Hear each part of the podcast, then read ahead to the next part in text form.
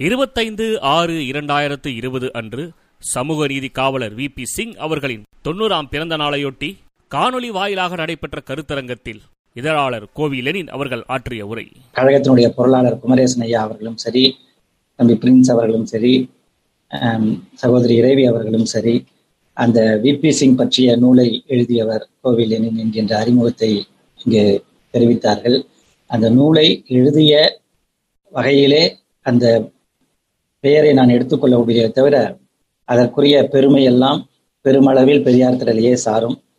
அதுபோலவே விபி சிங் மீது அன்பு கொண்ட தமிழ்நாட்டிலே இருக்கக்கூடிய திராவிடர் கழகத்தை சார்ந்த திராவிட முன்னேற்ற கழகத்தை சார்ந்த ஏன் அதையும் கடந்து இடதுசாரிகள் இயக்கத்திலே இருக்கக்கூடிய சமூக நீதி இயக்கத்திலே இருக்கக்கூடிய பலருடைய ஒத்துழைப்பும் அவருடைய ஆர்வமும் இந்த புத்தகம் எழுதுவதற்கு ஒரு காரணமாக இருந்தது.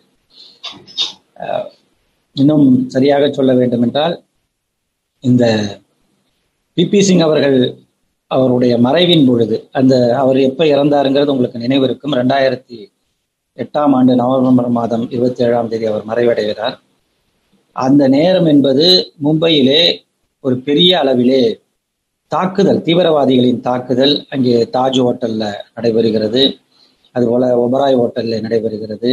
மேலும் சில இடங்களில் எல்லாம் அந்த மாதிரியான தாக்குதல் நடைபெற்றுக் கொண்டிருக்கின்ற நேரம் ஊடகங்கள் அனைத்துமே காட்சி ஊடகங்கள் அனைத்துமே மொத்த கேமராக்களையும் கொண்டு போய் அந்த இடத்துல முன்னிறுத்தி விட்டு அதனையே இருபத்தி நான்கு மணி நேரம் நாற்பத்தெட்டு மணி நேரம் என்று கடந்த அறுபது மணி நேரம் அதனை ஒளிபரப்ப வேண்டிய நிலையில் நடந்து கொண்டிருக்கும் பொழுதுதான் பிபி சிங் அவர்கள் மறை மறைவெய்துகிறார்.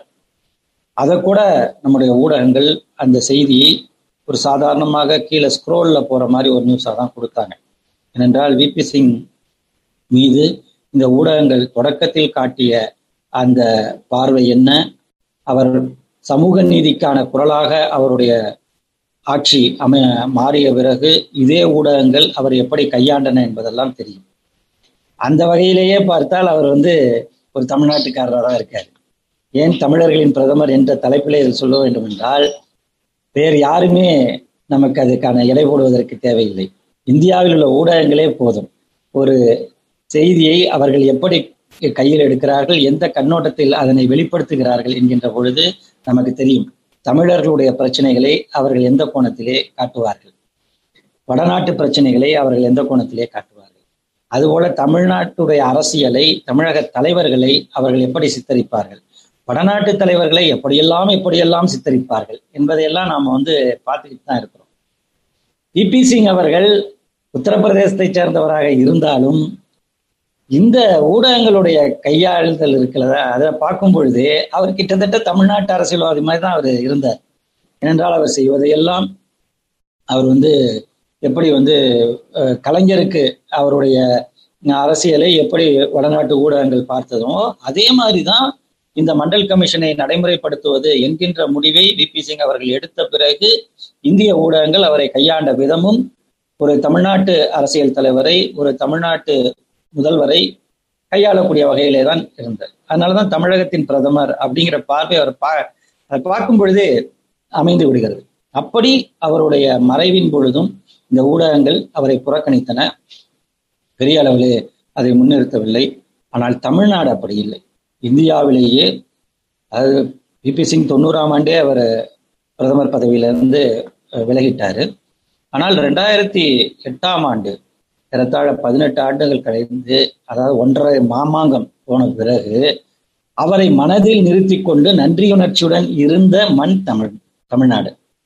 அப்பதான் அவருக்காக ஒரு அஹ், நினைவு கூட்டத்தை கீற்று இணையதளத்தின் சார்பில் அஹ், நண்பர் தோழர் ரமேஷ் அவர்கள் நடத்தினார். அந்த ஒரு சின்ன ஒரு நினைவு கூட்டம் தான் அதுல பத்திரிகையாளர் ஞானி வந்திருந்தாரு. அப்புறம் நம்முடைய சாக்ரட்டிஸ் அவருடைய பெரியார் சாக்ரட்டிஸ் அவர்கள் பங்கெடுத்திருந்தாங்க. விடுதலை ராஜேந்திரன் அவர் இருந்தார் இன்னும் பலர்லாம் வந்திருந்தாங்க. அங்கே என்னுடைய பங்களிப்புங்கிறது இந்த ஒரு துளி பூமி ஒரு துளி வானம் அந்த கவிதை தொகுப்பு.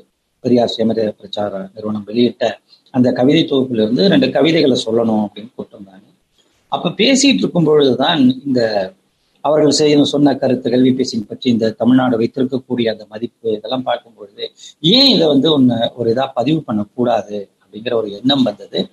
அந்த எண்ணத்தின் விளைவு தான் ஏன் புத்தகமாக அதை கொண்டு வரக்கூடாது அப்படிங்கிறது. நவம்பர் மாதம் ஜனவரி மாதம் எப்படியும் புத்தக காட்சி வரும் அப்படிங்கிறனால நவம்பர் இறுதி டிசம்பர்ல தான் அந்த அஞ்சலி கூட்டமே நடக்குது. அதன் பிறகு ஜனவரிக்குள்ள அந்த புத்தகத்தை கொண்டு வரணும்னு அப்ப நக்கிரன் பதிப்பகத்துல சொன்னேன்.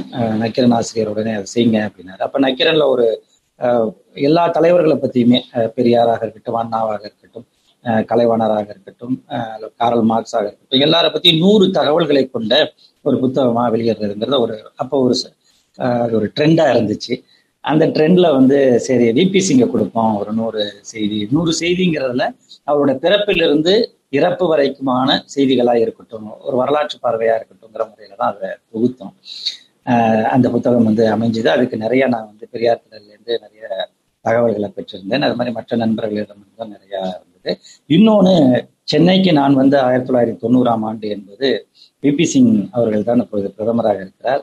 கலைஞர் முதலமைச்சராக இருக்கிறார்.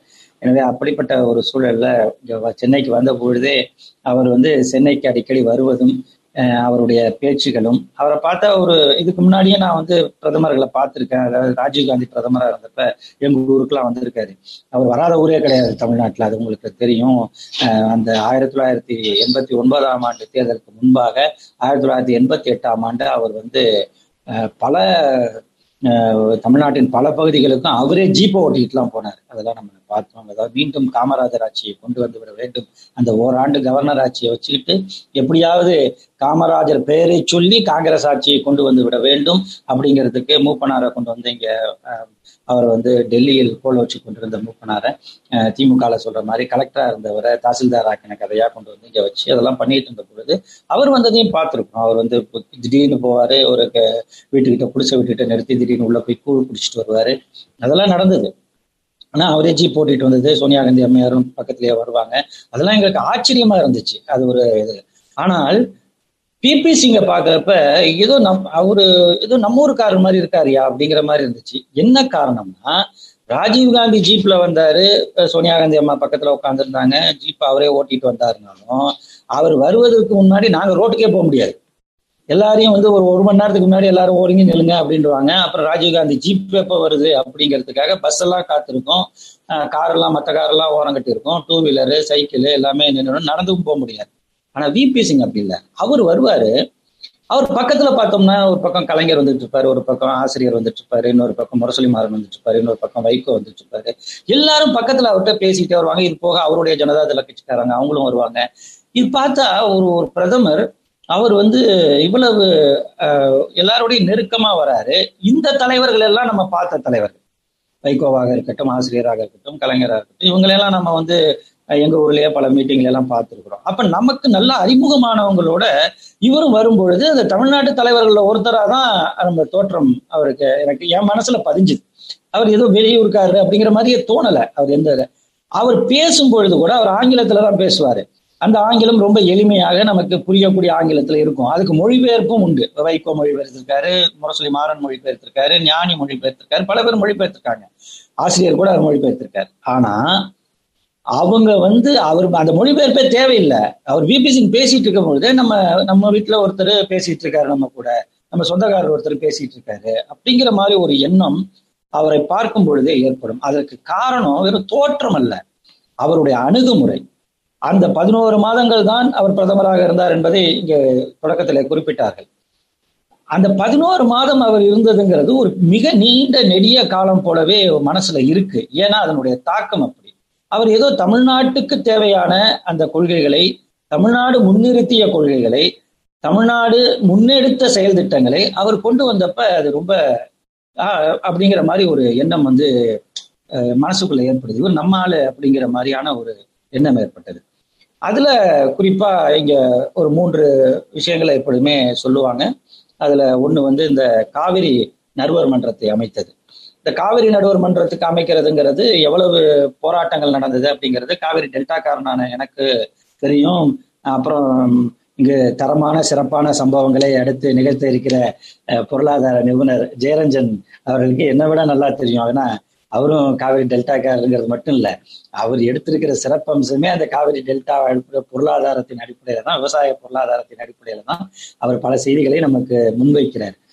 அப்படி எதையெல்லாம் நம்ம வந்து பேசிக்கிட்டு இருந்தோமோ அதை செய்யறதுக்கு ஒரு பிரதமர் கிடைச்சிருக்காரு. அப்படிங்கும் பொழுது அது நம்ம பிரதமர் மாதிரி தானே இருக்கும். காவிரி நடுவர் மன்றம் அமைக்கணும் அப்படின்னு பல போராட்டங்கள் நடக்கும் ரயில் மறியல் நடக்கும். அது எங்க ஊருக்குலாம் எப்பயாவது ஒரு ரயில் வந்து போகும். அது காலையில அதுவும் சென்னையில இருந்து வர கம்பன் எக்ஸ்பிரஸ் வந்து விடிய காலைல நாலு மணிக்கே வந்துட்டு போயிடும். அதனால அதை போய் மறிக்க முடியாது. அதுக்கப்புறம் ரெண்டு பேசஞ்சர் ட்ரெயின் தான் திருச்சிக்கு போறது தஞ்சாவூருக்கு போறது மயிலாடுதுறைக்கு போறது. பேசஞ்சர் ட்ரெயின் இருக்கும். அது முன்னாடி தான் நிக்கணும். ரயில் மறியல்னா வராத ரயில் வர வச்சு அது எப்போ வரும்னு காத்திருந்து அப்படி ம மறிக்கணும். இப்படி எல்லாம் அது நம்ம வந்து அப்பதான் மத்திய அரசு கவனத்துக்கு போகும். எங்க ஊர்ல நாங்க மறிச்சோம்னா ரயில் மறியல் நடந்தா செய்தியாகி டெல்லி கவனத்துக்கு போகும். அல்லது குறைஞ்சபட்சம் எம்பி கவனத்துக்கு போகும். தமிழ்நாட்டில் இருக்கக்கூடிய மத்திய அமைச்சர்கள் கவனத்துக்கு போகணும். காங்கிரஸ் ஆட்சி காலத்துல அப்படியெல்லாம் போராட்டங்கள் நடத்தியும் எந்த ஒரு செயல்பாடும் இல்லை. ஆனால் விபி சிங் வராரு. விபி சிங் வரும்பொழுது இந்த காவிரி பிரச்சனை குறித்து அவரை அக்கறை செலுத்துறாரு. எல்லா கட்சியினரும் இணைந்து அவரை போய் சந்திக்கிறாங்க. கலைஞர் அதுக்கான முயற்சியை எடுக்கிறாரு. ஒரு சில கட்சிகள் அதை புறக்கணிச்சாலும் கூட பெரும்பாலானவர்கள் அதை வந்துட்டாங்க. அப்போ போய் அவங்க இந்த மனுவெல்லாம் கொடுக்குறாங்க. இது மாதிரி நடுவர் மன்றம் அமைக்கணும் அப்படின்னு. என்ன ஒரு முக்கியமானதுன்னா இப்ப தமிழ்நாடுக்கும் க கர்நாடகாவுக்கும் தான் இந்த காவிரி பிரச்சனை. அது இன்று வரைக்கும் இருக்கிறது நமக்கு தெரியும். இப்ப கூட அங்கே மேகதாட்டில் அவங்க அணைக்கட்ட முயற்சிக்கிறதும் அதை நாம வந்து தடுக்கிறதுக்கான வேலைகள்ல இருக்கிறதும் தொடர்ந்து நடந்துகிட்டு இருக்கு. நான் அது முழுசால தீர்ந்துடல. தீர விட மாட்டாங்க. அது வேற இது. இதுல என்ன அப்படின்னா கர்நாடகாவில் பிபி சிங் அவருடைய ஜனதாதளத்துக்கு பலத்த செல்வாக்கு. அங்கே வந்து தேவகவுடா இருக்காரு ராமகிருஷ்ண ஹெக்டே இருக்காரு எஸ் ஆர் பொம்மை இருக்காரு பெரிய பெரிய தலைவர்கள் இருக்காங்க. எல்லாருமே வந்து அஹ், அங்க முதல்வர்களா இருந்தவங்க. அப்படிப்பட்டவங்க அந்த கட்சியும் வலிமையா இருக்கு இங்க இங்க தமிழ்நாட்டுல ஜனதா தளத்தோட நிலைமை என்னன்னு அப்படின்னு நமக்கு தெரியும். அஹ், அதனாலதான் நம்ம வந்து அவர் வந்து விபி சிங் அவர்களுடைய காலத்துல தான் ஜனதா தளத்துக்கு தமிழ்நாடு ஜனதா தளத்துக்கு நடிகர் திலகம் சிவாஜி கணேசனை தலைவராக கொண்டு வந்தாங்க. அது அப்புறம் சொல்றேன். ஆஹ் இதுல என்ன அப்படின்னா அப்ப காவிரி பிரச்சனையை கையாள்வதில் கர்நாடகத்துடைய ஆஹ் கவனத்தை வந்து அவர் வந்து புறக்கணிக்க முடியாது. அவங்களோட கருத்தை அவர் கேட்டாகணும். ஆனா நியாயத்தை அவர் உணர்ந்திருந்தார். இந்த பிரச்சனையில ஒரு ஆற்று நீரை பங்கிடுவதில் அந்த ரிப்பேரியன் ஸ்டேட்ஸ் என்று சொல்லப்படுகின்ற அந்த வகையிலே தமிழ்நாட்டின் உரிமை என்ன? அதற்கு கொடுக்கப்பட வேண்டிய அளவு என்ன? அதுக்கு செய்யப்பட வேண்டிய நியாயம் என்ன? அப்படிங்கறத அவர் உணர்ந்திருந்தார். உடனே அவர் வந்து அந்த காவிரி நடுவர் மன்றத்தை அமைக்கிறதுக்கு அவர் ஏற்பாடு பண்ணி அதை அமைக்கிறார். அப்ப தன்னுடைய கட்சியை சேர்ந்தவர்கள் செல்வாக்கு உள்ள ஒரு மாநிலம் அங்க வந்து நல்லா பாத்தீங்கன்னா எண்பத்தி ஒன்பதுல இப்ப இவர் நவம்பர்ல இவர் பிரதமர் ஆகும் பொழுது அப்ப சட்டமன்ற தேர்தல் கர்நாடகாலையும் ஆந்திராலையும் நடக்குது. அப்ப கர்நாடகால ஜனதாதள ஆட்சி போய் காங்கிரஸ் வந்துடுச்சு இங்கேயும் ஆந்திராவிலையும் என்டிஆர் தோத்து போய் அவருடைய கட்சி தோத்து போய் காங்கிரஸ் வந்தது. ஆக இப்படி அவங்க வந்து ஒரு காங்கிரஸோட ஃபைட் பண்ண வேண்டிய ஒரு கட்டத்துல நீங்க தமிழ்நாட்டுக்கு ஆதரவா ஒன்று எடுத்தா ஜனதாதளம் என்ன மாதிரியான ஒரு நெருக்கடியை தன்னுடைய பிரதமருக்கு கொடுக்கும். ஆனால் அதையும் மீறி தமிழ்நாட்டுடைய உரிமையை அவர் மனதில் வைத்து அதை செஞ்சார். அதனுடைய விளைவு தான் இன்னைக்கு வரைக்கும் நாம அதன் அடிப்படையில தான் இன்னைக்கு கோரிக்கிட்டே இருக்கோம். ஒவ்வொரு விஷயத்தையும் நம்ம வைக்கிற கோரிக்கையை அதை பாருங்க அந்த நடுவர் மன்றம் சொல்லியிருக்கு. அதை நீ அதுல போட்டியா? கெசட்ல போட்டியா? இதுல போட்டியா? அப்படின்லாம் இன்னைக்கு என்ன வேணாலும் கேட்கலாம். இது எல்லாத்துக்கும் காரணம் அன்னைக்கு கலைஞருடைய அந்த கோரிக்கையை ஏற்று பிபி சிங் அவர்கள் அந்த காவிரி நடுவர் மன்றத்தை அமைத்தது தான் அப்ப அந்த இடத்துல தான் நான் வந்து ஊர்ல இருந்து இங்க வேலைக்காக வரேன். இப்ப கல்லூரியில படிச்சு முடிச்சுட்டு இங்க வரேன். இப்பெல்லாம் வந்து டை அடிச்சு அல்லது நர தெரிஞ்சு பேசக்கூடிய நிலைமை இருக்கு. அப்பெல்லாம் மீசையே சரியா முளைச்சிருக்காது எனக்கு. அந்த பருவத்துல வந்தவன் ஊரை பா ஊர்ல இருந்து வரவனுக்கு ஊர்ல எதை கேட்டுக்கிட்டு இருந்தோமோ அது சென்னைக்கு வந்ததும் கிடைக்குது அப்படின்னா அவர் மேல நமக்கு வந்து ஒரு நம்பிக்கையும் மரியாதையும் நன்றி உணர்ச்சியும் வருமா வராங்க அதுலதான் எனக்கு விபி சிங் மேல இவர் என்னடா அதுக்கு மேல அவரை பத்தி படிச்சுட்டு வரும். அவர் வந்து அலகாபாத் இடைத்தேர்தல நின்னது அந்த பிரச்சாரங்கள் பண்ணது போஃபோர்ஸ் விவகாரத்தை அவர் வெளியில கொண்டு வந்தது அதெல்லாம் கரெக்ட் ஆனா இப்படி அவரை பார்க்கும் பொழுது இந்த ஒரு நம்ம ஊருக்காரர் மாதிரியே அவர் நமக்கான வேலைகளை செய்கிறாரியா ஒருத்தர் நமக்கு ஒரு பிரதமர் அங்க இருக்காரியா? அப்படிங்கிற ஒரு எண்ணம் வந்து அதுல ஏற்பட்டுச்சு.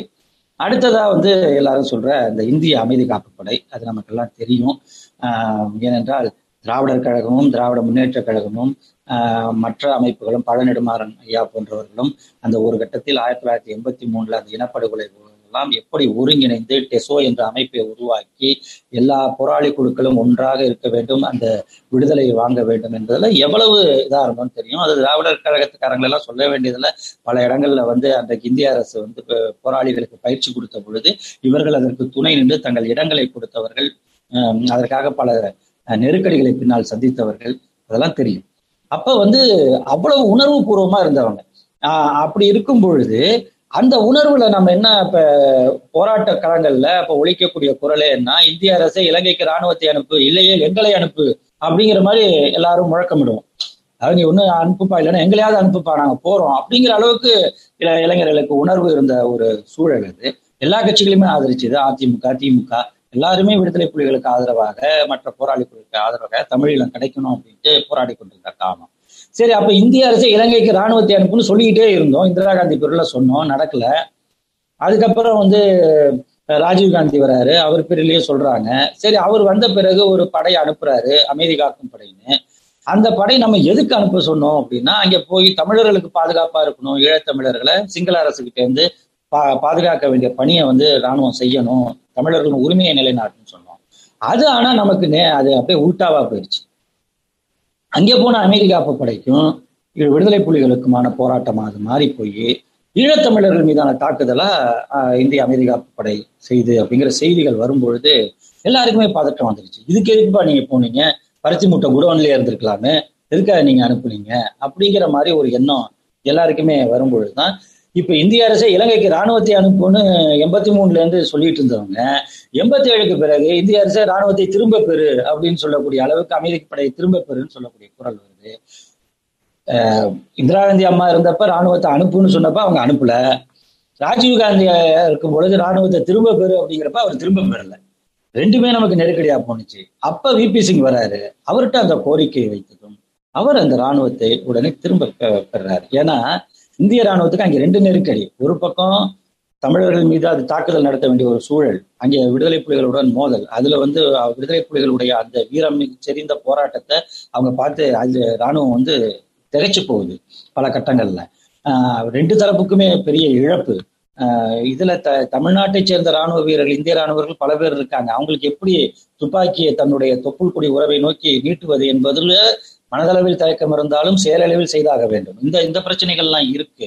இப்படியான சூழல்கள் இருக்கு. இந்த இன்னொரு பக்கம் சிங்கள அமைப்பை சேர்ந்தவர்கள் கட்சியை சேர்ந்தவர்கள் அங்குள்ள போராட்டக்காரர்கள் அவங்க வந்து எதுக்கு இன்னொரு நாட்டு ராணுவத்தை நம்ம நாட்டுல கொண்டு வந்து வச்சிருக்கீங்க அப்படின்னு சொல்லி அந்த அரசுக்கு வேற நெருக்கடி கொடுக்குறாங்க. ஜெயவர்த்தன அரசுக்கும் பிரேமதாச அரசுக்கும் அந்த மாதிரி ஒரு நெருக்கடிகள் வருது. அதன் அடிப்படையில அதை திரும்ப பெற வேண்டிய ஒரு கட்டாயம் ஏற்படுது. அது அதை அதை உணர்ந்து உடனடியாக அதை திரும்ப கொண்டு வர்றதுக்கு அப்படின்னு வீம்பு பிடிக்காம அதை செஞ்சார்ல விபி சிங். அதுல வந்து அவர் மேல நமக்கு இன்னொரு மிக முக்கியமான ஒரு மரியாதை. நம்ம சொல்லி சொன்னதை செஞ்சுட்டாருப்பா. ரெண்டு பிரதமர்கள்ட்ட சொன்னோம். ரெண்டு பேரும் ஏட்டிக்கு போட்டியா பண்ணாங்க. ஆனா இந்த பிரதமர் நம்ம சொன்னதை செஞ்சுட்டாருப்பா. நம்ம தமிழர்கள் என்ன சொன்னாங்களோ அதை செஞ்சாருப்பா அவரு. அப்படிங்கிற ஒரு எண்ணம் திரும்ப விபி சிங் மேல அங்கே ஏற்படுது. அதுக்கப்புறம் பாத்தீங்கன்னா அந்த மூன்றாவது அந்த மண்டல் கமிஷன் அறிக்கையை அமல்படுத்துவது என்பது அதனுடைய விளைவுகள் அதனுடைய இதெல்லாம் ஐயா கருணாநிதி அவர்கள் இருக்காங்க. அவங்க அதற்காகவே தன்னை அர்ப்பணித்துக் கொண்டவர்கள். இந்த கொரோனா நேரத்தில் மிகப்பெரிய சவாலை எதிர்கொள்ளக்கூடிய ஆட்களில் அவரும் ஒருவராக இருக்கிறார். எல்லாருக்குமே பல நெருக்கடிகள்னாலும் கூடுதல் நெருக்கடியுடன் ஒரு உரிமை போராட்டத்தை நடத்த வேண்டிய இடத்துல அவர் இருக்காரு. அதெல்லாம் அவர் சொல்லுவார். ஆனாலும் நான் அதுல என்ன சொல்ல வரேன்னா இந்த வகுப்பு வாரி இடஒதுக்கீடுல தொடங்கி நம்ம அதுக்கப்புறம் அதை வந்து காங்கிரஸ் ஆட்சி வந்த பொழுது இந்தியா சுதந்திரம் அடைந்த பிறகு அரசியலமைப்பு சட்டத்தையே திருத்தக்கூடிய அளவிற்கு இந்த சமூக நீதியை காப்பதற்கான போராட்டத்தை நடத்திய மண் இது. முதல் திருத்தத்தை கொண்டு வருவதற்கு காரணமாக இருந்த தமிழ்நாடு.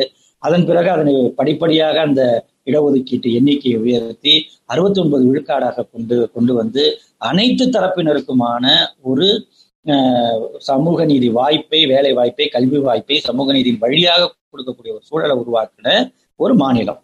முன்னோடியான மாநிலம். இதை தமிழ்நாடு தொடர்ந்து செஞ்சுக்கிட்டே இருக்கு. அங்கே வடக்க வந்து இதை பற்றிய பார்வையே கிடையாது. இந்த அளவுக்குலாம் பார்வையே கிடையாது. அது அவங்க தகுதி திறமைனா வேற ஒண்ணுன்னு நினைச்சிட்டு இருந்தவங்க தான். ஏன் விபி சிங் அவர்கள் கூட இந்த மண்டல் கமிஷன் பற்றி அவருக்கு அந்த அளவுக்குலாம் தெளிவான பார்வை அதற்கு முன்பு கிடையாது என்பதை அவரும் சொல்லியிருக்கிறார். அவர் அந்த தேசிய முன்னணி அமைந்த பிறகுதான் இந்த எண்ணம் வந்து வலுப்படுது. இவங்க திராவிட கட்சிகள் இதை முன்வைக்க முன்வைக்க அவர் அதை புரிந்து கொள்கிறார். அதில் உள்ள நியாயத்தை உணர்கிறார். இந்தியா முழுக்க இதர பிற்படுத்தப்பட்ட மக்கள் எப்படி புறக்கணிக்கப்பட்டிருக்கிறார்கள் அவர்களுடைய உரிமை எப்படி மறுக்கப்பட்டிருக்கிறது என்பதை புரிந்து கொண்டு அதை செயல்படுத்துறார். ஆக தமிழ்நாட்டில் இருக்க இருந்த நிலவி வருகின்ற ஒரு கொள்கை அந்த சமூக நீதி கொள்கை இந்தியாவின் தேசிய கொள்கையாக மாற்றப்படுகிறது. இது இதை விட ஒரு வெற்றி இருக்க முடியுமா? இப்ப நமக்கு ஒரு ஆள் நம்ம அங்க போய் இருக்காரு அப்படின்னு சொல்லும் பொழுது என்ன சொல்லுவோம்? நமக்கு வேண்டியதை செய்வார்ப்பா. அந்த அந்த ரயில்வேல இருக்காருப்பா ஒரு டிக்கெட் எடுத்து கொடுத்துருவாருப்பா. அல்லது இப்போ போலீஸ் ஸ்டேஷன்ல இருக்காருப்பா அவர் பார்த்து அதை பண்ணிடுவாருப்பா. இதுல இங்க இருக்காருப்பா இந்த டிபார்ட்மெண்ட்ல பாஸ்போர்ட் ஆஃபீஸ்ல இருக்காருப்பா அதெல்லாம் கிளியர் பண்ணி கொடுத்துருவாருப்பா. அது இந்த இந்த ஃபார்ம்ஸ் எல்லாம் கொடுத்துரு அவரு இது பண்ணிடுவாரு. உனக்கு வேற எந்த எல்லாத்தையும் கரெக்டா கொடுத்தீங்கன்னா கரெக்டா நடந்துரும் அப்படின்னு ஒரு நம்பிக்கை நமக்கு இருக்கும்ல நம்ம ஒருத்தங்க இருந்தாங்கன்னா. அது மாதிரிதான் ஒரு கொள்கை நம்மளோட கொள்கை.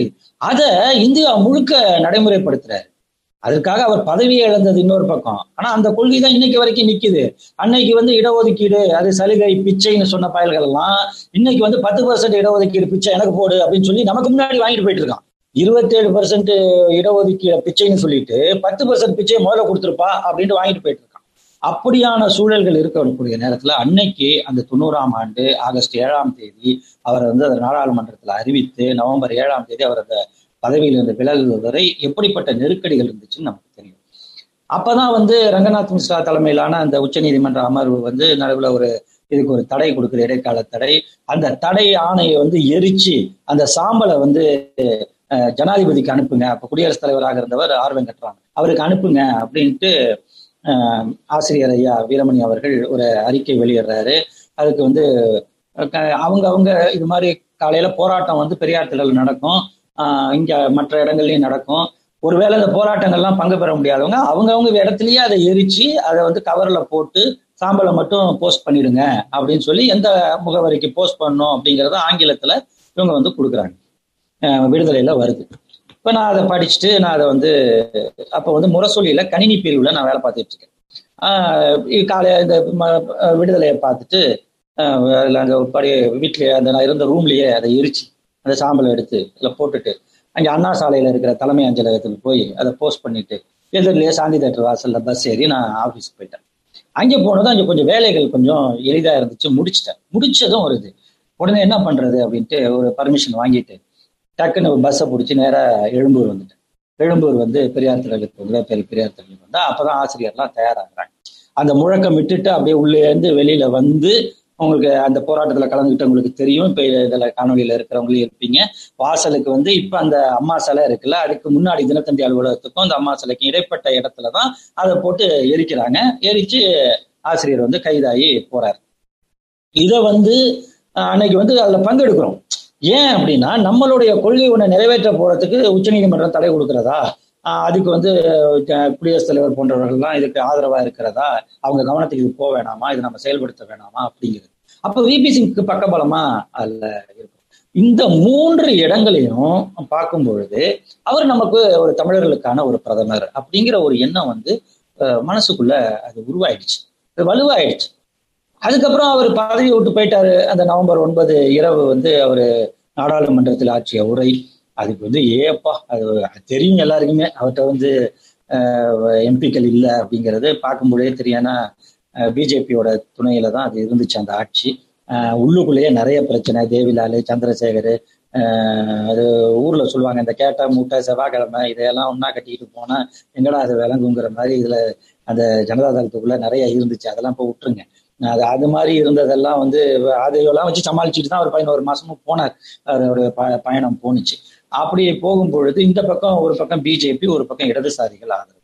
இதே வந்து ஒரு கான்ட்ரடிக்ஷனா முரண்பாடான ஒரு இதுலதான் வந்து அந்த ஆட்சி நின்றுட்டு இருந்துச்சு. அப்பையில இருந்தே அது இதா இருக்கும். அப்போ கூட நீங்க பாத்தீங்கன்னா தேவிலாலுக்கு துணை பிரதமர் கொடுக்க வேண்டிய கட்டாயம் வந்துச்சு. அவர் இன்னும் சொல்ல போனா விபி சிங் பிரதமராக பதவியேற்பதற்கு முன்பு தேவிலால் பெயரை அவர் அறிவிக்கிறாரு. அப்புறம் தேவிலால் வந்து இல்ல இல்ல அவர் ஏற்பட்டோம் அப்படிங்கறதெல்லாம் அந்த ஒரு அந்த பதவியேற்புக்கு முன்பு கூட சில விவகாரங்கள்லாம் இருந்தது. அதையெல்லாம் தாண்டி அவர் அந்த பதினோரு மாதம் நடத்தும் பொழுது தமிழ்நாட்டில் குமுதம் இதழில் எப்படி படம் போடுவாங்கன்னா அந்த தேசிய முன்னணி அப்படின்னு போட்டாலே ஒரு உடம்பு ரெண்டு தலை இருக்கும். உடம்பு ஒன்று இருக்கும் மனித தலை ரெண்டு இருக்கும். ஒரு தலை விபி சிங் தலை ஒரு தலை தேவிலால் தலை. அதாவது அந்த துணை பிரதமர் அப்படின்னு கொடுத்ததே வந்து அவர் தன்னுடைய அதிகாரம் இல்லாமல் அதை அவர்கிட்ட கொடுத்துட்டாருங்கிற மாதிரி அப்பவே ஆரம்பிச்சிட்டாங்க. ஏன்னா இது வந்து திமுக இடம்பெறுகிற கூட்டணி இல்லை. அப்போ வந்து எப்படி அதை வந்து பத்திரிகைகள் ஆதரிப்பது வந்து அவர்களுடைய அறமாகாது. பத்திரிகை அறம்னா திமுக இருக்கிற கூட்டணியை எதிர்க்கணும். அதுதான் பத்திரிகையோட தர்மம். ஊடக தர்மம்ங்கிறது திமுக எந்த பக்கம் இருக்குதோ அல்லது சமூக நீதி கட்சிகள் எந்த பக்கம் இருக்குதோ அது அதுக்கு எதிராக இருக்கணும். பிபி சிங் சமூக நீதி பக்கம் இருந்தாருன்னா அவர் வந்து எதிரி தான். போஃபோஸ் பத்தி சொன்னாருன்னா அது வேற அதை வேற கண்ணத்துல பார்ப்பாங்க. சமூக நீதிக்கு அப்படின்னு வந்துட்டாரு அது மட்டும் இல்லாம அவர் ராமர் கோயில் விவகாரத்திலையும் அவர் வந்து ஒரு நிலையை எடுக்கிறார். நான் வந்து எந்த ஒரு வழிபாட்டு தலத்தையும் எந்த ஒரு மத சின்னத்தையும் இடித்து விட்டு அகற்றி விட்டு இன்னொரு இதை கொண்டு வருவதற்கு நாங்கள் ஒத்துழைக்க மாட்டோம். அதற்கு வந்து வ வழி ஏற்படுத்த மாட்டோம் அனுமதிக்க மாட்டோம்ங்கிறதுல அவர் உறுதியா இருக்கார். நீங்க கோவிலையும் இடிக்கக்கூடாது மசூதியும் இடிக்கக்கூடாது தேவாலயத்தையும் இடிக்கக்கூடாது. எதுவா இருந்தாலும் அது அதுவா இருக்கட்டும். எல்லாரும் அவங்கவுங்க உரிமைகளை பாதுகாத்துக்கிற பாதுகாக்க வைக்கிறதா எங்க அரசு அப்படின்னு சொல்லி அவர் செயல்பட்டு இருக்காரு ஆக அந்த இடத்துலையும் இவங்களுக்கு கோபம் வந்துருது விபி சிங் மேல. அதனால இந்த மாதிரி ரெட்ட தலையை போட்டுக்கிட்டு இந்த மாதிரி எல்லாம் சொல்லிக்கிட்டு இருக்கிற சூழல்ல இவ்வளவு நெருக்கடிக்கிறையிலையும் அவர் தனக்கு எண்ணிக்கை இல்லை அப்படிங்கிற போதும் நாடாளுமன்றத்தில் உறுதியாக இருந்தார் ராஜீவ்காந்தி எல்லாம் ரொம்ப பேசினார் அன்னைக்கு நாடாளுமன்றத்துல. இந்த அரசுக்கு எதிராக மண்டல் கமிஷனை கொண்டு வந்தனால ஏதோ சாதி கலவரத்தை அவர் உருவாக்கிட்டாரு மக்களை பிளவுபடுத்திட்டாரு அப்படிங்கிற மாதிரி எல்லாம் அன்றைக்கு சொன்னார்கள். பின்னாடி அதே காங்கிரஸ் ஆட்சியில தான் ரெண்டாயிரத்தி ஆறாம் ஆண்டுல மத்திய அரசின் கல்வி நிறுவனங்கள் உயர்கல்வி நிறுவனங்கள்ல இருபத்தி ஏழு பர்சன்ட் இடஒதுக்கீடு எல்லாம் வந்துச்சு. அதையெல்லாம் நாம வந்து காலமாற்றம் விபி சிங் ஏற்படுத்திய தாக்கம் என்று கூட நாம சொல்லலாம். விபி சிங் அவர்களுக்கு பின்னாடி சோனியா காந்தி அவர்கள்லாம் பின்னாடி எவ்வளவு மரியாதை கொடுத்தாங்க அப்படிங்கிறதெல்லாம் நமக்கு தெரியும். அது காலமாற்றங்கள் வேற வேற கோணத்துல வருது. ஆக அன்றைக்கு வந்து நாடாளுமன்றத்துல அவ்வளவு தூரம் விவாதம் நடக்குது நீண்ட நேரம் நடக்குது. அவர் வந்து அதுக்காக வந்து குதிரை பேரம் நடத்தல. இப்ப வந்து குஜராத்ல இருந்து தூக்கி கொண்டு போய் ராஜஸ்தான்ல வச்சு பாதுகாக்க வேண்டிய எம்எல்ஏக்கள் மாதிரி அவர் இல்லை. அல்லது அங்கேருந்து தூக்கிட்டு வந்து பெங்களூர்ல வச்சு பாதுகாத்தாங்களே ஒரு காலம். அது மாதிரிலாம் கிடையாது. எந்த எம்பியும் வந்து ஆளை தூக்கல ஓட்டு போடுறவங்க போடுங்க. நான் வந்து ஒரு உயர்ந்த கொள்கைக்காக நிலைநாட்டுறதுக்காக வந்திருக்கேன். இதுக்கு ஆதரிச்சு ஓட்டு போட்டா போடுங்க. இல்லைன்னா என் கொள்கை வெற்றி பெறும். நான் இன்னைக்கு பிரதமர் பதவியில இல்லாம என்ன நீங்க கீழே இறக்கிடலாம். ஆனா என்ன கொள்கையை நீங்க கீழே இறக்க முடியாது. அது நின்று தான் ஆகும்னு சொன்னாரு. அதுதான் இன்னைக்கு நின்றுட்டு இருக்கு. ஆக இந்த மாதிரி அவரை பார்க்கும் பொழுது ஒரு கம்பீரம். அவர் சாதாரணமாவே அவர் சத்யராஜாவோட உயரமா இருப்பார் அவர். அதை பார்க்கவே ஒரு ஆள் ராஜானு பாகுவா இருப்பாரு. அவரு மண்டா ராஜா வேற. அதுக்கப்புறம் மண்டல் ராஜாவா ஆயிட்டாரு. அதாவது மண்டா சமஸ்தானம் தையா சமஸ்தானத்தில் பிறந்த விபி சிங்கை தத்தெடுத்தது என்றால் அந்த மண்டா சமஸ்தானத்திலிருந்து உருவான ராஜா மண்டலை தத்தெடுத்து கொண்டார். அதை வந்து பிற்படுத்தப்பட்ட மக்களுக்கு ஒடுக்கப்பட்ட மக்களுக்கான சமூக நீதியை வழங்கக்கூடியவராக அவர் மாறிட்டார். அதை தத்தெடுத்துக்கிட்டார். நான் பார்த்துக்கிறேன் அதை அப்படின்னு. இன்றைக்கு கூட ஒரு கட்டுரையை படிக்கின்ற வாய்ப்பு கிடைத்தது. நண்பர் ஒருவர் லாலாப்பேட்டையில இருந்திருக்கக்கூடிய மருதநாயகம் என்பவர் அதை பதிவு செய்திருந்தார். முகநூல்ல. பிபி சிங் அவர்களுடைய பேரன் இந்த கட்டுரையை எழுதியிருக்கிறார். சில ஆண்டுகளுக்கு முன்னாடி இது மாதிரியே ஒரு பிறந்த நாள்லயோ நினைவு நாள்லயோ அவர் ஆங்கிலத்துல கட்டுரை எழுதியிருக்காரு. அவர் என்ன சொல்றாரு? ஆயிரத்தி தொள்ளாயிரத்தி தொண்ணூத்தி எட்டுல அவங்க வீட்டுல இருக்காங்க. அப்ப விபி சிங் வந்து பிரதமராலாம் இல்ல. அரசியல்ல இருந்து அவர் பெரும்பாலும் ஒதுங்கிட்டாரு. சின்ன சின்ன அத மக்களுக்கான பிரச்சனைகள்ல மட்டும் நிக்கிறாரே தவிர வழக்கமான அரசியல் செயல்பாடுகள் இல்லை. அப்படி இருக்கிறப்ப ஒரு நாள் வந்து அவங்க வீட்டுல இருக்கிற எல்லாரும் எல்லாமே ராஜ குடும்பத்தினர்ல அவங்க அத்தை அதாவது இவர் சொல்றாரு என்னோட அத்தை பாட்டி மத்தவங்க இவங்க எல்லாருமே இருக்காங்க. எல்லாருமே வந்து ஒரு ஒரு அவங்களுடைய பார்வை ஒன்னா இருக்கு. எங்க தாத்தா வந்து அவர் ரொம்ப அமைதியா இருந்துட்டு இருக்காரு. அப்ப கேக்குறாங்க பாத்தீங்களா நம்ம நீ பண்ண வேலையை பாத்தியா? நம்ம சமுதாயம் எப்படி ஆயிடுச்சு பாத்தியா? எப்படி இருந்தது நம்ம உயர்வா? இப்ப எப்படி இருக்கோம் பாத்தியா? அப்படிங்கிற மாதிரி அவங்க கேக்குறாங்க. இவர் ரொம்ப அமைதியா இருக்கார். விபி சிங் வந்து அமைதியா கேட்டுக்கிறார். ஏன்னா அவங்க சொல்றது என்னன்னா நாம வந்து ஒரு சாதிக்கக்கூடியவர்களாகவும் மற்றவர்கள்லாம் நமக்கு வந்து அடங்கி நடக்கிறவங்களாவும் இருந்து தானே ஒரு சமூக அமைப்பு இங்க இருந்துச்சு. நீ வந்து மண்டல் கமிஷன் பரிந்துரை அமல்படுத்துறேன்னு சொல்லி எல்லாம் பண்ண பிறகு பத்தியா மற்றவங்களுக்குலாம் அந்த வேலை வாய்ப்பு இதெல்லாம் கிடைக்க ஆரம்பிச்சது. எல்லாரும் அவன் மாறிட்டான் பத்தியா அப்படிங்கறதுதான் அவங்க சொல்ல வர்றது. அப்ப விபி சிங் சொல்றாரு நீங்க வந்து நாம் நம் சமுதாயம் வந்து என்ன என்ன உறுதி எடுத்துக்குது? நாம இங்கே இருக்கக்கூடிய மக்களை நம்மை சார்ந்திருப்பவர்களை எல்லாம் காக்கணும் அப்படிங்கிறது தான் நம்ம வந்து வழிபாட்டப்ப எடுத்துக்கக்கூடிய உறுதிமொழி. இப்ப நம்ம கையில ஐயாயிரம் வருஷமா ஒரு சவுக்கு இருந்துச்சு. அந்த சவுக்கை வச்சுக்கிட்டு நம்ம மற்றவங்க எல்லாரோட உரிமையும் கட்டுப்படுத்தி வச்சிருந்தோம். நான் அந்த சவுக்கை விளக்கிட்டேன். அவங்க அவங்க அவங்கவங்களா இருக்காங்க. நாம நாமளா இருப்போம் அப்படின்னு அவர் சொல்றாரு. அதுதான் விபி சிங் தொடர்ந்து சொல்லி கொண்டிருந்தது. ஆட்சி போன பிறகு அவர் அதை பத்தி அவர் கவலைப்பட்டதாக தெரியல. அதுக்கு பிறகு வந்தாரு. அப்ப வந்து சிவப்பு கம்பள வரவேற்பு கொடுத்து ஒரு பதவி இழந்த பிரதமருக்கு சிவப்பு கம்பள வரவேற்பு கொடுத்து முதல்வராக இருந்த கலைஞர் வந்து அவரை வரவேற்று தமிழ்நாடு முழுக்க அழைத்து சென்றாரு. இங்க போன இடத்துல எல்லாம் பெரியார பேசுறாரு விபி சிங் இப்ப திரும்பவும் நான் அதான் பாக்குறேன். தமிழர் தமிழர்களின் பிரதமர்னு ஏன்னா நான் கேட்ட மீட்டிங் எல்லாம் சின்ன வயசுல இருந்து கேட்ட மீட்டிங்ல அது கம்யூனிஸ்ட் மீட்டிங்கா இருந்தாலும் சரி பெரியார பேசாம இருக்க மாட்டாங்க. காங்கிரஸ் மீட்டிங்லயும் பெரியாருடைய சமூக நீதியை பத்தி பேசுவாங்க. தி- திக திமுக மீட்டிங்கை பத்தி சொல்ல வேண்டியதே இல்லை. ஆக நம்ம திரும்ப வந்து எதை கேட்டோமோ அதையே திரும்ப இவரும் பெரியாரை பற்றி சொல்றாரு. பெருந்தலைவர் காமராஜரை பத்தி சொல்றாரு. சமூக நீதியை பத்தி சொல்றாரு. என்னை சூ தன்னை சூத்திரன் என்று அவர் சொல்லிக் கொள்கிறார். இந்த நாட்டில் இருக்கக்கூடிய கோடிக்கணக்கான சூத்திரர்களில் நானும் ஒருவன்கிறார் அவ்வளவுதான் நம்ம ஏரியாவுக்குள்ள முழுக்க அவர் ஐக்கியமாயிட்டாரு. அவ்வளவுதான் விஷயம். இந்த ஜோதியில கலந்துட்டாரு. ஏன்னா அந்த அளவுக்கு அவருடைய உணர்வு நம் நம் மீது இருந்தது. நம்மோட கலந்திருந்தது. அப்படி பேசிட்டு இருக்காரு. அதுக்கப்புறம் பாத்தீங்கன்னா ஆஹ், தொண்ணூத்தி ரெண்டு ஏழு தொண்ணூத்தி மூணு எனக்கு நினைவு அஹ், ஆண்டு கொஞ்சம் இதா இருக்கு. ஆஹ், திராவிடர் கழகத்தினுடைய தொண்ணூத்தி நான்கு திராவிடர் கழகத்தினுடைய பொன்விழா ஆண்டு. பொன்விழா ஆண்டு நடக்கும் பொழுது அப்ப என்னன்னா அந்த நிகழ்வுல தான் அவர் தான் வந்து இங்க மணிமேயர் சிலையை வந்து விபி சிங் தான் திறந்து வைக்கிறாரு. திறந்து வைத்த பிறகு பனகல் பார்க்க இடத்துல கூட்டம் பனகல் பூங்கா கிட்ட அந்த கூட்டம் நடக்குது. அந்த கூட்டத்துக்கு அவரு பேச வராரு. ஆஹ் பேச வரும்போது ஒரு முன்னாள் பிரதமர் ஆஹ் பெரிய அளவுல செக்யூரிட்டி எல்லாம் இல்லை. ஒரு அளவு குறைய குறைந்த அளவு பாதுகாப்பு தான் இருக்கு. அவர் பேச வராரு. அப்ப ஆசிரியர் அவர்கள் ஒரு அவருக்கு ஒரு மரியாதை செலுத்தணும் அப்படின்னு ஒரு பொன்னாடைய போத்துறாரு. அந்த பொன்னாடையை போர்த்தும் பொழுது ஆசிரியர் சொல்றாரு இந்த பொன்னாடை தந்தை பெரியாருக்கு போர்த்தப்பட்ட பொன்னாடை. இதை நாங்க பத்திரமா வச்சிருந்தோம். அந்த பொன்னாடையை இப்பொழுது சமூக நீதி காவலருக்கு நாங்க போத்துறோம். எப்படி பெரியார் அவர்கள் சமூக நீதிக்காக தன் வாழ்க்கையை அர்ப்பணித்தாரோ அஹ் தொண்ணூத்தைந்து வரை பாடுபட்டாரோ அதுபோல தன்னுடைய பதவியை தன்னுடைய அரசியலை அர்ப்பணித்தவர் பிபிசி அவருக்கு இதை போத்துறோம்னு சொல்லி அதை போத்துனதும் அவர் மெய் சிலுக்கிறார் யாரு? V P Singh. அது கூட்டத்துல இருந்த அத்தனை பேரையும் சிலுக்க வைக்குது. என்னன்னா அந்த தொட்டு தொட்டு பாக்குறாரு. போத்துனதை எடுக்கல.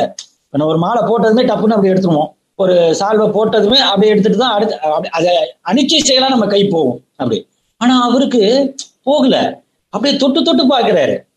இது பெரியாருக்கு போத்துனதா? இவ்வளவு பெருசு எனக்கா? அப்படிங்கிற மாதிரி அவர் தொட்டு தொட்டு பாக்குறாரு. அந்த உணர்வு நமக்கு பார்க்கும் பொழுது திரும்பவும் அதே தான் இவரு நம்ம ஆள் தான் யா அப்படிங்கிற அந்த திரும்பவும் அந்த எண்ணம் வருது. அப்பதான் அந்த கூட்டத்துல பேசுறப்ப சொல்றாரு தகுதி திறமை என்று சொல்கிறீர்கள். தகுதி திறமை இல்லாதவர்களுக்கெல்லாம் வாய்ப்பு வழங்குறீங்கன்னு சொல்றீங்களே யாரு தகுதி திறமை உடையவங்க? இத்தனை காலம் அனுபவித்துக் கொண்டிருக்கிற நீங்கள் தான் தகுதி திறமை உடையவங்களா? அப்படின்ட்டு அவர் கேட்கிறாரு என்னிடம் அப்படி ஒருத்தர் சொன்னாரு ஏன் தகுதி இல்லாதவங்களுக்குலாம் நீங்க வாய்ப்பு கொடுக்குறீங்கன்னு கேட்டாரு. நான் கேட்டேன் தகுதிங்கிறத எதை சொல்றீங்க? நீங்க போடுற செருப்பு நீங்க தைச்சதா? இல்ல அது வந்து செருப்பு தைப்பவர் தைச்சு கொடுத்தது. சரி. நீங்க போடுகின்ற சட்டை நீங்க தைத்ததா? இல்ல அது வந்து தையல்காரர் தைச்சு கொடுத்தது. சரி. நீங்கள் உங்க தலைமுடி நீங்கள் வந்து முடி வெட்டிக்கிறீங்களா இல்ல அது வந்து சலூன்காரர் எனக்கு முடி வெட்டுறாரு சரி. நீங்க சாப்பிடுறீங்களா உணவு அதெல்லாம் நீங்களே விளைவிக்கிறீங்களா? அப்படிங்கிறது. இல்ல அது விவசாயி விளைவிச்சு ஏங்க உங்களுக்கான அனைத்து தேவைகளையும் மற்றவர்கள் செய்கிறார்கள். எந்த தேவையும் உங்களுக்கான தேவையை நிறைவேற்றிக் கொள்ள முடியாத நீங்கள் தகுதி உள்ளவர்களா? அல்லது உங்களுக்காக தேவையானவற்றையெல்லாம் உற்பத்தி செய்து தருகின்ற விளைவித்து தருகின்ற அவர்கள் தகுதி இல்லாதவர்களா? அப்படின்னு நான் கேட்டேன். அவர்கிட்ட பதில் இல்லை. அப்படின்னு அந்த மேடையில விபி சிங் அந்த கருத்தை சொல்லு இன்னைக்கு பாத்தீங்கன்னா அவருடைய கண்ணோட்டம் அவருடைய பார்வை எல்லாமே இந்த வகையிலேயே அவர் சொல்லிட்டே போறார். அதனால வந்து அவர் முழுக்க முழுக்க இந்த தமிழ்நாட்டு அரசியல் எதை முன்னெடுத்திருக்கிறதோ நூறாண்டு காலமாக இந்த தமிழ்நாட்டு அரசியல் எதை நோக்கி நகர்கிறதோ அது வந்து பெருந்தலைவர் காமராஜர் ஆட்சி காலமாக இருக்கட்டும். இடையில ராஜாஜி ஆட்சி மாதிரி கொஞ்சம் கொஞ்சம் வேற வேற திசையில போயிருக்கலாம்.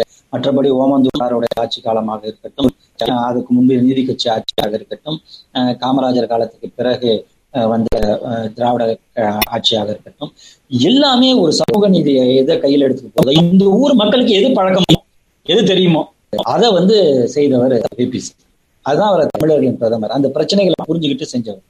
அப்புறம் அதுக்கு மேல அவருக்கு இருக்கிற அந்த தமிழர்கள் மீதான உணர்வு கலைஞர்கிட்ட அவர்கிட்ட பற்று ஆசிரியருக்கு மேல அவருக்கு பற்று அதன் தேசிய தொடக்க விழா பிரம்மாண்ட பேரணியை பார்த்து அவர் மிரண்டது அது அவர் ஆச்சரியப்பட்டது. அவர் அவர் மட்டும் இல்ல பக்கத்து மாநிலத்துக்காரன காரரான என்டிஆர் அது பெரிய இதா போயிடுச்சு. ஏன்னா அவங்க ஊர்ல அவர் வந்து அண்ணாகாரு கூப்பிடுறாருன்னா கிளம்பி வந்துருவாங்க பயங்கரமா. அப்படிப்பட்டவருக்கே இப்படி ஒரு பேரணியா அதுவும் ஒரு கட்டுக்கோப்பான. உங்களுக்கு திமுகவுடைய பேரணி பொதுவாகவே தெரியும் திராவிட இயக்கத்துடைய பேரணி திராவிட கழகத்துடைய அந்த வரிசைகள். அது அணி அணியா வர இளைஞர் அணி வரும் மகளிர் அணி வரும் தொழிற்சங்க அணி வரும் தொண்டர் அணி வரும். அது ஒரு ராணுவம் போல வரக்கூடிய அந்த அஹ், முறை. அப்புறம் தொடர்ச்சியா தொண்டர்கள் வந்துகிட்டே இருப்பது ஒவ்வொரு ஊர்ல இருந்தும் அப்படி எப்படி அந்த பதாகைகளை பிடித்து கொண்டு வருவது இப்படியா இவ்வளவு ஒரு கட்டுக்கோப்பா இருக்க முடியுமா அப்படின்னு அவர் பார்த்தது. அந்த அண்ணா அறிவாலயத்தை பார்த்து பெரிய பெரிய கட்சிகளுக்கே இப்படி ஒரு ஆபீஸ் இல்லை இவ்வளவு கட்டமைப்போட ஒரு ஆபீஸ் இருக்கு அப்படின்னு சொன்னது. அப்புறம் வந்து ஆசிரியர் அவர் பெரியார் திடல் மற்ற இடங்களுக்கு வந்த பொழுது ஆசிரியர்கிட்ட அவர் வந்து காட்டின அன்பு டெல்லியில வந்து அந்த பெரியார் மாளிகை வந்து அந்த அதுக்கு ஒரு நெருக்கடி வந்த பொழுது பெரியார் மையம் அதுக்கு ஒரு நெருக்கடி வந்த பொழுது அதற்கு குரல் கொடுத்து துணை நின்றது. இப்படி எல்லா கட்டத்திலையும் பார்த்தோம்னா அவர் நம்ம நம்மளோட ஆளாவே அவர் இருந்துகிட்டே இருக்காரு. பதவியில இருந்தாலும் இல்லாட்டினாலும் இருக்காரு. அப்புறம் இந்த சிவாஜி சொல்லியிருந்தேன் நடிகர் திலகம் சிவாஜி கணேசன் உங்களை வந்து மிக உலகம் போற்றக்கூடிய கலைஞர். உலகத்தில் ஈடு இணையல்லாத நடிகர் அப்படின்னு சொல்லலாம். நம்ம பெருமையா சொல்லிக்கலாம். வேற சும்மா வேற யார் யாராவது கொண்டு வந்தா கூட அதை பத்தி எல்லாம் கவலை இல்லை. அவங்க சும்மா இங்கிலீஷ் பேசுறவங்களா இருப்பாங்க. அல்லது வேற மொழி பேசுறதுனால உயர்த்தி பிடிக்கலாம். சிவாஜி அவர்கள் மிகச்சிறந்த கலைஞர். அப்படிப்பட்டவர். அரசியல்ல அவருடைய நிலை என்னவா இருந்தது நமக்கு தெரியும். அப்ப காங்கிரஸ்ல ரொம்ப காலம் இருக்காரு. ஒரு தலைமை பதவி பாக்குறாரு மாநில தலைமை கொடுக்கவே இல்லை அவங்க. அஹ் அப்புறம் அவர் தனியா போய் தமிழக முன்னேற்ற முன்னணி அப்படின்னு ஆரம்பிக்கிறாரு. ஆஹ் அப்பவே வந்து ஜனதாதளத்தோட இணைச்சிருங்க அப்படின்னு இவங்க கேக்குறாங்க. ஜனமோர்ச்சாவோடய இணைச்சிருங்க அப்படின்னு விபி சிங்லாம் கேட்கிறாரு ஆஹ் சரி அவர் என்னன்னா ஒரு தேர்தல் காலம் நம்ம போகும். எம்ஜிஆரும் இல்ல. நம்ம வந்து ஜானகி அம்மாவோட ஒரு இணைஞ்சு போகணும்னு சொல்லி ஐம்பது ஐம்பது தொகுதியில போட்டிட்டு ஆஹ் அவரை தவிர மற்ற எல்லாரும் டெபாசிட் இருந்து அந்த தேர்தல் முடிவுகள் வேற மாதிரி ஒரு கசப்பான அனுபவத்தை அவர் தந்து நொந்து போயிருக்க இவருக்கு இதுக்கு காங்கிரஸ்லயே இருந்துக்கலாம் யா ஆஹ் இருந்திருந்தா கூட ஏதோ ஒரு அதுல ஒரு இருபத்தி ஏழு ஆறு எல்லாம் ஜெயிச்சாங்களே அந்த எம்எல்ஏல அதுல ஒன்னா கூட வந்திருக்கலாம். இவர் திருவையாறுல போய் நின்று அங்கே போய் டெபாசிட் கிடைச்சதே பெரும்பாடா அவருக்கு போன ஒரு சூழல்ல. அப்படி வந்து ஒரு அரசியலில் இருந்து அவர் கட்டப்பட்டவராக ஆகக்கூடிய சூழல்ல அவருக்கு வந்து அவரை திரும்ப தமிழக முன்னேற்ற ஜனதாதளத்துல இணைத்து அவருக்கு மாநில தலைவர் பதவியை விபி சிங் இப்ப நீங்க யோசிச்சு பாருங்க. சிவாஜி மேல அன்பு கொண்டவர்கள் எவ்வளவு பேர் இருப்பாங்க? அவங்க எல்லாம் வந்து எவ்வளவு வந்து ஒரு அவங்களோட மனநிலை என்னவா இருந்திருக்கும்? இங்க சினிமாவும் மக்களும் எப்படி இருக்காங்க அப்படிங்கிறது ரொம்ப நமக்கு எல்லாம் தெரிஞ்சதுதான். அது ஒண்ணும் இல்லை. சிவாஜிக்கு வந்து நடுத்தர குடும்பத்துல அவர் வந்து ரேஷன் கார்டுல பேர் இல்லாத ஒரு உறுப்பினர் நடுத்தர குடும்பத்தை பொறுத்த வரைக்கும். அப்படி இருக்கக்கூடியவருக்கு ஒரு அரசியல் இப்ப ஒரு அப்படி இருக்கு இதுல வேற இந்த நம்ம ஆளுங்க ராசி வேற வச்சுப்பாங்க சிவாஜியை வச்சுக்கிட்டு அரசியல் ராசி பத்தி எல்லாம் பேசிட்டு இருக்கிற சூழல்ல இந்த பற்றியெல்லாம் கவலைப்படாம அவருக்கு ஒரு ஒரு பதவியை கொடுத்தாரு கலைஞன் அந்த கலைஞன் வந்து ஒரு அரசியலுக்கு வரும்பொழுது அவருக்கான ஒரு தகுதி இருக்கு. செல்வாக்கும் இருக்கு. ஆனா அதை வந்து ஒரு பக்கம் புறக்கணிச்ச பொழுது அதை வந்து தேடி வந்து அதை அரவணைச்சு அந்த தலைமை பதவியை கொடுத்து அவருக்கு ஒரு கௌரவத்தை பண்றாரு. இதுதான் விபிசி இந்த இதெல்லாம் பார்க்கும் பொழுது அவருக்கு வந்து இந்த தமிழர்கள் மீதான ஈர்ப்பு ஞானி வந்து ஒரு தடவை சொல்றாரு. அவர் வந்து அவருடன் பல பயணங்கள்ல இருந்தவர் மொழிபெயர்ப்புலாம் பண்ணியிருக்காரு. இப்ப அவர் போயிட்டு இருக்கும் பொழுது சுவர்ல விளம்பரம் எழுதிருக்காங்க விபி சிங்க வரவேற்று சுவர்ல விளம்பரம் இருக்காங்க இந்த நம்ம ஊர்ல ஒரு நல்ல பழக்கம் இருக்கும். அதாவது வந்து இப்ப எழுதணும் அப்படின்னா அந்த இனிஷியலை வந்து இங்கிலீஷ்ல எழுதிடுவோம் பேரை வந்து தமிழ்ல எழுதுவோம். வந்து இருமொழி கொள்கையில. அதனால வந்து நம்ம வந்து அந்த இப்ப விபி சிங் அப்படின்னா வி வந்து தமிழ்ல போட மாட்டோம். வி அப்படி போட மாட்டோம். பி அதுக்கு மேல இங்கிலீஷ் வி இங்கிலீஷ் பி போட்டுட்டு சிங்க மட்டும் சி இங்கு அப்படின்னு தமிழ்ல எழுதுவோம். இதுதான் அவர் எழுதுனது. இது என்ன அப்படின்னு அவர் கேட்கிறாரு என்ன எழுதியிருக்காங்க அந்த விபி தெரிஞ்சிருது அவருக்கு. அதனால வந்து பக்கத்துல எழுத்து என்ன? ரெண்டு எழுத்து இருக்குன்னது சிங்க. தான் உங்க பேர் தான். புரிஞ்சிருச்சு தான் பேர் தான்ட்டு அது த- அது என்ன எழுத்துங்கிறது? சி இங்குன்னு அப்ப வந்து அதை எழுதி பாக்குறாராம் தமிழ் எழுத்து. அந்த கார்லயே உட்காந்துட்டு அந்த பார்த்துட்டு விளம்பரத்தை பார்த்துட்டு எழுதி பார்க்க அதுக்கப்புறம் தமிழ் எழுத்துக்கள் எல்லாம் தன்னிட்ட பட்டியலிட்டு கேட்டுக்கிட்டாரு. அப்புறம் வாங்கிட்டு ரொம்ப நேரம் படிச்சு பார்த்துட்டு இருந்தாராம். இரவுல எல்லாம் படிச்சுட்டு வந்து அவர் ஞானிகிட்ட வந்து குருஜி என்னது? சில எழுத்து இல்லையேங்கிறாங்க என்னங்க? இல்ல கா ஒண்ணுதானே இருக்கு? தா ஒண்ணுதானே இருக்கு? ஏன்னா இந்த இந்தியில வந்து நாலு க க அப்படி அடி வயிற்றுல அப்படி இது பண்ணிட்டு இருக்கணும். தானாலும் அப்படி பல வகையில உச்சரிக்கணும் நீங்க. இங்க தமிழ்ல ஒண்ணுதாங்க. அதுக்கு த- இடத்துக்கு தகுந்த மாதிரி நாங்க பயன்படுத்திக்குவோம். எங்க மொழி அப்படிதான் அப்படின்னு ஒரு ரொம்ப எளிமையா சொல்லி கொடுத்துருக்காரு.